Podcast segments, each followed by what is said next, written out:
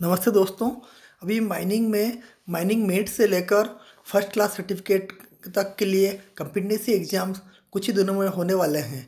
आप सब लोग उसकी तैयारी कर चुके हैं और अभी काफ़ी कुछ रिवीजन में ही कर रहे होंगे।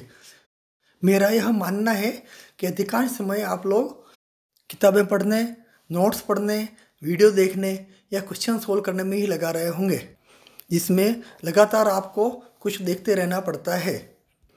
आपकी आँखों को रिलैक्स करते हुए आप कुछ माइनिंग से रिलेटेड ज्ञान प्राप्त कर सकें रिवीजन कर सकें। इसलिए मैंने यह पॉडकास्ट शो शुरू किया है।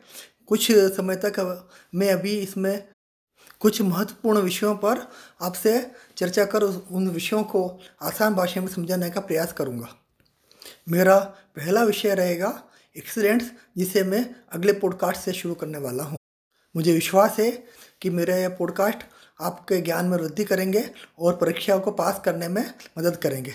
धन्यवाद। मैं हूँ आपका दोस्त चंद्रशेखर।